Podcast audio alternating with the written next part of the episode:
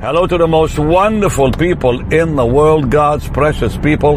To Jesus be the praise today. And God, people said, Amen. And today I'm teaching how to study the Bible. I think that I love it. We're driving to Orlando today because I have a meeting there. And uh, Chad is with me. He has some questions about how to study the Bible. But you want to say hi, of course? Hello, hello. Hope everyone's doing well. It's gonna be Doing great. You want to say something else? You said you hope something. What? So I hope everyone's doing well. I love it. Yeah. And me too.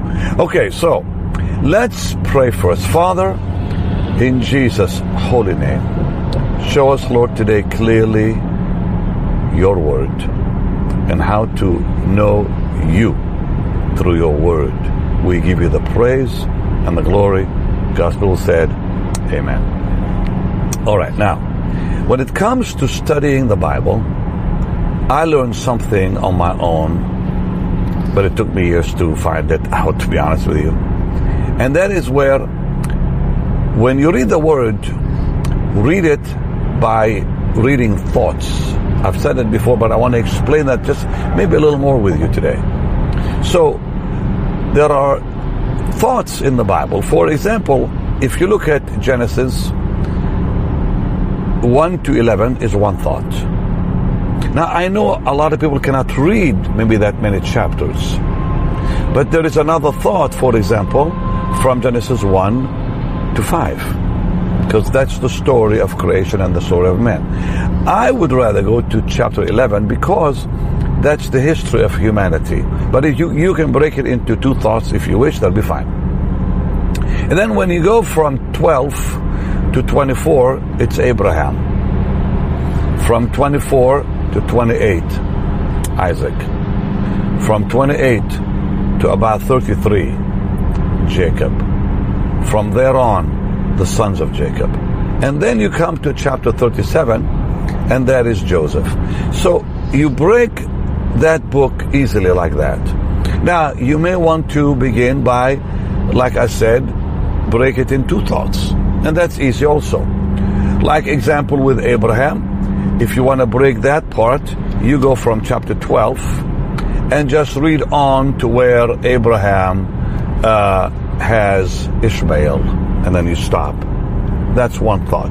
It's not a good way to read the Bible because, frankly, I think people miss a lot when they don't take the full thought in, like one full thought in, like from Genesis 1 to 11, 12 to 24, and all that, because it gives you a real picture of the whole uh, dealing of God with uh, humanity or Abraham, Isaac, Jacob, and so on. In Exodus, when you read Exodus, again you have to divide it, and that is dependent on your ability to read more chapters, but I can give you another idea to help you.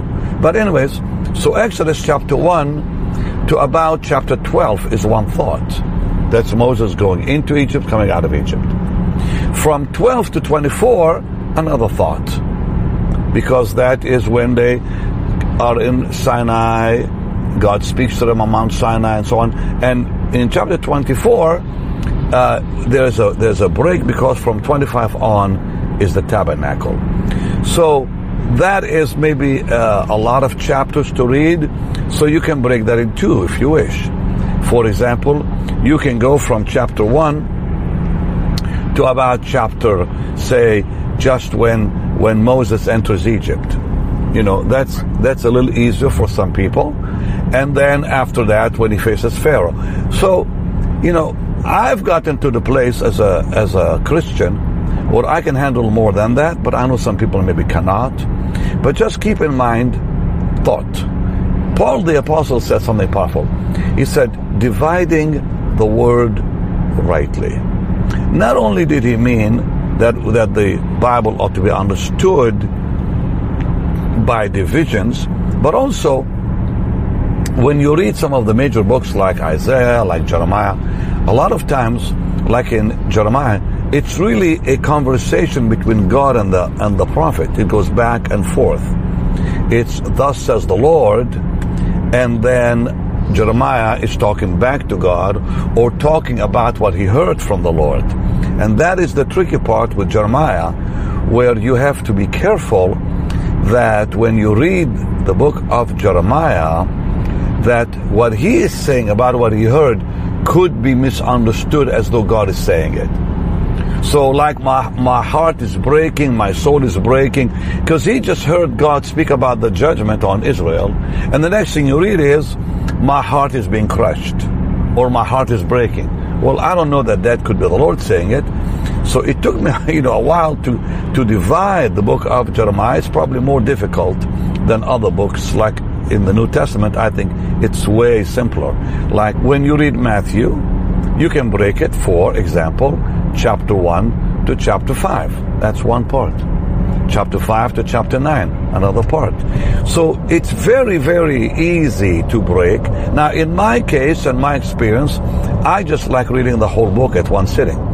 Now, I know a lot of people can, you know, cannot really do that, but I can tell you, if you can get yourself to that place with the Gospels, with the Gospels, to read a whole book at one sitting, it will bring a change in your life that could be incredibly powerful. Oral Roberts did that and talks about it, where he would sit and read a whole book. Like Matthew. It's not really that long to read that book. You can do it in no time. Do you know that there are more words in the New York Times on the weekend in the weekend edition than the whole New Testament? And people read the entire newspaper. Many parts of the US, they read the entire newspaper, weekend edition, at one sitting. That's more words than the whole New Testament. Think about that. Many people read the New York Times at one sitting during the weekend. And there's many more words in it than the entire New Testament. You can read from Matthew to, to Revelation in one weekend. And people do it all the time in this country. God's word, sweet people, God's word, life changing. And the more you read it, the greater the change in your life and my life. So let's talk about uh, the Bible. 66 books. Uh, 39 in the old, 27 in the in the new. So the Bible, the word Bible, comes from a a meaning that means Biblia or parchment. But think about this. Think think about this. Um, here you have 44 writers over many centuries, about 1,600 years, it took to write the Bible. And here you have 44 men who wrote the Bible who never met each other. Most never met each other. And yet, when the Bible came together, one book. Only God can do that. And before I show you how to study it, because that's what we're going to talk about, think about the proof God has given us that this it's His Word. And what is the proof? Bible prophecy, fulfilled prophecy. When you see the hundreds of prophecies fulfilled in detail concerning Israel's restoration, for example, it's amazing. Or about the coming of the Lord, hundreds of them. 332 prophecies fulfilled in details, in details about the coming of the Lord Jesus when he came 2,000 years ago. In details. The chances of that, none. They don't exist. No possible way, humanly speaking. So the proof is right there. Fulfilled prophecy. And many, many prophecies will be fulfilled in the second coming of the Lord. But you know, when you look at the prophecies fulfilled in 48, 1948, when Israel was restored, hundreds in one day fulfilled. Hundreds. So, fulfilled prophecy. Now, let's let's just talk about how do you study it. Well, if if you're a beginner, begin with a small book. Don't tackle the, the big books. A small book like uh, First Thessalonians or First John. Now, when you, because otherwise you're going to get very discouraged if you start with a major book. It's it's going to be tough. So begin with with First Thessalonians or First John. Then uh, something I think is very important: read the book at least ten times at one sitting. You know why? Because it gives you the thought. It gives you the, the whole picture of the of the book. So when I read a book like that, and I read that that book at one sitting 10 times or so, it gives me the full picture. Suddenly I see it clearly. I'm not reading chapter by chapter. I'm reading the whole because it's it's small enough we, we can easily we can easily read it.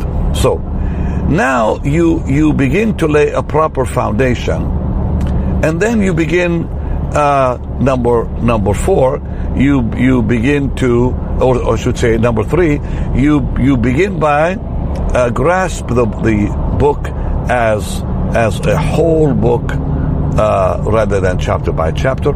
And number four now you prepare your own in- introduction. Once you grasp that book chapter by chapter and you see the whole book when you when you read all of it at one time ten times. So now you do something else. Now you begin to form an introduction. And the introduction is number one who wrote it number two to who was it written? Number three why did he write it? And number four what is the truth? What's the central truth of the book? So you you have to write this down as you after you've read it as a complete book at one sitting at least 10 times. Now you get the whole picture. And now you you move into the next step and the next step which is the fourth step is you prepare your own introduction. And you prepare it by writing down who wrote this book. Then you have to answer that. Once you have read it at least 10 times you'll know. Number two to who was it to whom was it written? Who did he write it to? That's easy. Number three why did he write it? Number four what's the central truth?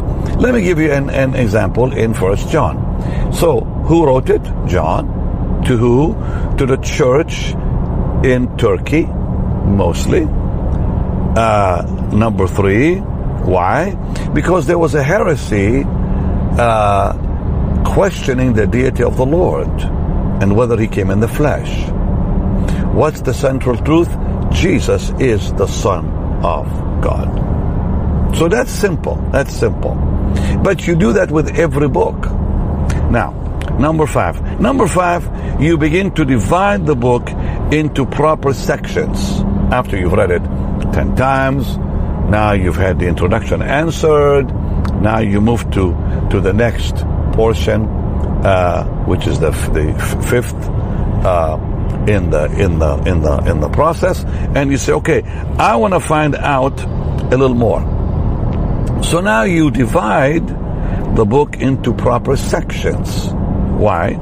Because it's so valuable. It's so valuable, and the reason it is so so valuable, you you begin to digest it, and every part of it becomes nourishment to your soul. It's so precious. It's so precious. Number six. Number six, you go back and you read chapter by chapter slowly. And now you begin to divide the chapters. In number five, you divided the book. Number six, you divide the chapters. More nutrients. More of the little beautiful details that can transform your life in a process. You know, the book of, of Isaiah says that God will speak line upon line, precept upon precept. You enjoy that book with smaller spoons. Um, the Bible is only, uh, the nourishment of the Bible is received when we eat it like we eat our food, spoon by spoon. Not plate by plate. Plate by, by plate tells me what's on it what, what I'm going to eat. But spoon by spoon, I'm able to chew it just right. And the spoon, the smaller spoon, the one that you can handle is where you can eat it, you can chew it. Think about uh, someone putting too much in their mouth. That's not going to be as as beneficial health wise. Uh, and they tell you even in the natural to chew your food quite a lot. Get all the nourishment out of it. Okay, number seven. Number seven. Now you go back to chapter one, and you get the meaning of each word. That's even more chewing. So look at the words and try to understand them in the in the original. That's number seven. Get the meaning in the original. And please, here's something very important. See its usage throughout the Word of God. How was that word used in other parts of the Bible? It gives you a lot of beauty there, a lot of nourishment there. Because not that word may be used in a different usage elsewhere, and you may not really see it in the chapter you're in. You may think of it as some other word. Example, example. Uh, when, when, when you see the word judgment often in the Bible, if you go to the, to, to the original, it often means justice. Justice. Rather than judgment, it's justice. But in some cases, it is judgment. So someone, we may miss the, the meaning if we think God is about to judge or he's about to bring justice. Or sometimes it could mean righteous ways. So it's not always judgment. Because in English it's always judgment. God will bring judgment. And sometimes it's very confusing to a young Christian. So God is going to judge. Why? So he has to go back to the original and say, ah, he's going to bring justice. Or he's going to bring his righteousness. Very beautiful. Very beautiful. So, and then sometimes in, in, in Hebrew, uh, which is, to me, is very beautiful, is a lot of words are feminine if you look at the original. For example, the earth, it's a feminine name. The Lord created the heavens and the earth. The earth is feminine in Hebrew. Or Isaiah 53, where it says, Who hath believed our report, and to whom is the arm, the arm of the Lord revealed? That word arm is the arm of a nurse, a mother. It's a feminine arm. So it gives me a brand new look at the Bible when I look at the original. Uh, spirit, feminine, not a masculine name in the Hebrew Bible. Isn't that powerful? So ruach is feminine in Hebrew, not masculine in Hebrew. There's so so much in the Bible that is amazing. So when you read aretz, haaretz, feminine, ruach, feminine, and so much more in the Bible that is so beautiful. That when you go, that's why it's important to go word by word. Yeah, I know it's very detailed, but listen, don't do it all in one sitting. All you're going to do in one sitting is read 10 chapters and get the whole picture. Then the next day go, go and do the rest. But as you're studying that beautiful book, First John, First Thessalonians, or others that are you can handle, you have to go back to the chapter, chapter one, get the meaning of every word, and then see its usage in different places, so you can see its usage in that place. Number number eight. Number eight is begin to analyze the verse, see its full meaning. So analyzing Genesis 1 1. Bereshit bara Elohim et hashamayim ve'et haaretz in Hebrew. In the beginning, God created the heaven and the earth.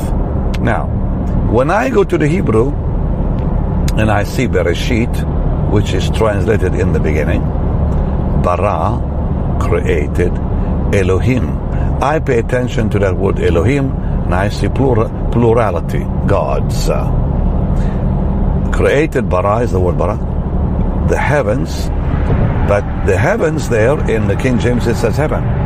In the original it says shamayim, heavens, more than one heaven. So it's it's it's very good to get the full meaning now that you know the meaning of the words. you get the full meaning of the word. And then you, you come to verse 2. Veha'aretz hayeta tohu vabohu. And the earth was without form and what. But then if you look at that verse, that word haita also means became. So it could change the whole meaning of the verse. Well, something that be- becomes means something caused it to become. So that word was uh, is a difficult one because it it it ties in that the earth is only six thousand years old. But we know today from science and more that the earth cannot be six thousand years old. Man is 6,000 years old. The earth is billions of years old. So that word cannot be was, became. Something caused it to become. And what caused it to become? The fall of Lucifer in Isaiah 14, Ezekiel 28. And you, you see the results. Because God creates nothing vain, we read in Isaiah 45. So, God could not create it empty. So, and the earth was void and form and empty. It cannot be because in Isaiah 45 it says God creates nothing vain. His works are perfect in Psalm 18. Well, then it, it could not be was. It had to be haita, became. Okay? So then you read verse 2 of Genesis 1 and it says, V'ha'aretz haita It was without form and void. Yeah. So when, when, when you see that the earth now is is uh, a chaos, then something made it a chaos, and that is what happened in the fall of Lucifer. All right. So that's it, it helps me to analyze that verse and see the, the full meaning. Uh, let's go to number nine. Number nine. Now I go and, and do it verse by verse till I'm done with the chapter. So I begin to analyze verse by verse its full meaning, and now I'm into number 10. And number 10 is the most beautiful one of all. Look for Jesus in every part of the chapter. Where is Jesus in the verse? Where is Jesus in the chapter? And when I see him, that completes the whole Bible. It becomes whole to me. Becomes whole to me. Let me give you an, an example of, of looking for Jesus. It says that God put men to sleep. Now I can give you some other other things that could really amaze you, but uh, or maybe I will in just a little bit. But God puts Adam to sleep. That's Jesus on the cross. It took me years to find that. Or the story of Joseph, it's Jesus. Or the feasts, it's Jesus. Or the tabernacle, it's Jesus. But let's also look at Jesus in a more uh, deep way. In a, in a more deep way. And we, we only can find it in the Hebrew, not in English. In that first few words in Genesis, God introduces his son. In the, in the, in the, in the, in the beginning of the whole Bible, it says, Bereshit bara Elohim. Bereshit bara. The first word in the Hebrew Bible is bet. The next, resh. Put them together, bar. What does bar mean? Son. Isn't that amazing? S-O-N, son. So bar means son. The first, I'm about to go into tongues here, and praise the Lord, it's amazing. So when I read the book of Genesis, I see Jesus in the first two letters of the Bible. You say, well, that's too deep for me. You're, you're Benny Hinn. Well, uh, I'm, I'm, I'm nobody special to know that. I just began learning the Hebrew language and it changed my life. I, I signed up to uh, be a student at Hebrew University uh, four years ago almost now. I'm about to graduate in about six, six weeks. And I've learned enough about Hebrew to find out certain words. Bar means son. Remember? Bar Yonah, son of Yonah. Bartimaeus, son of Emmaus. It's all in the Bible. Bartimaeus was the blind man in the Gospels. Bartimaeus. Bar, son of Timaeus.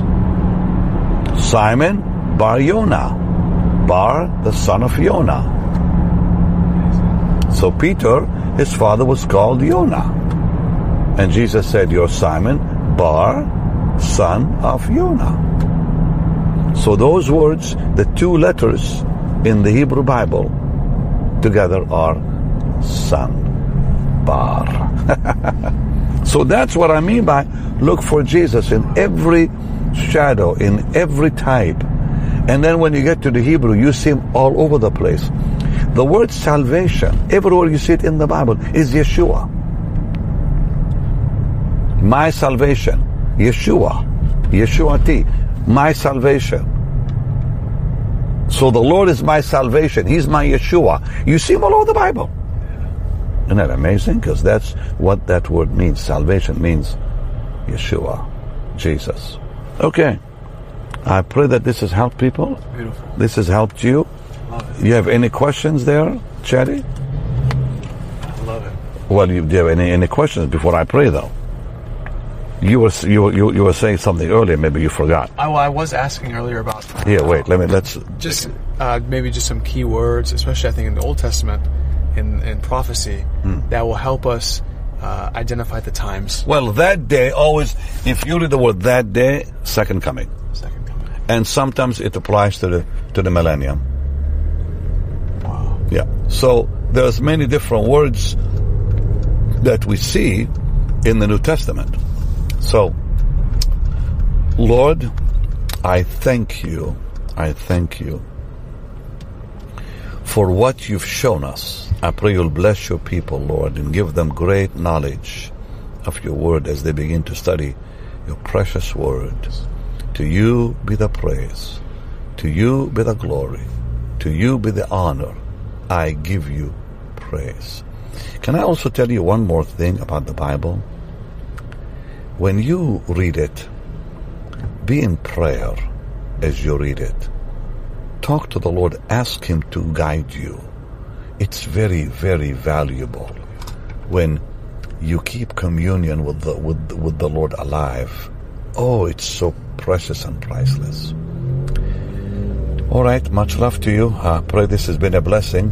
Tomorrow, another beautiful program. In fact, we're going to show you something special tomorrow. We're going to uh, share something special with you. Okay, now you can give right now. It's time to give to the Lord's work. You know, the Bible says if you receive spiritual nourishment, it is our duty to give back a, a seed. Uh, that's what Paul talked about. Sowing seed is in response to receiving truth and the Word of God. And God will bless you for that richly. God will honor you for that richly because you honor Him. You're honoring Him with your substance. And when you do, God honors you back with the harvest.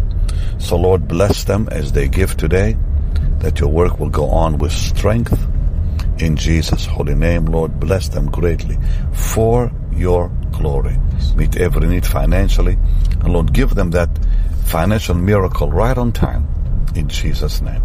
And God's people said, Amen, Amen. All right, you can sow on the platform you are watching. It looks like we've arrived where we need to be.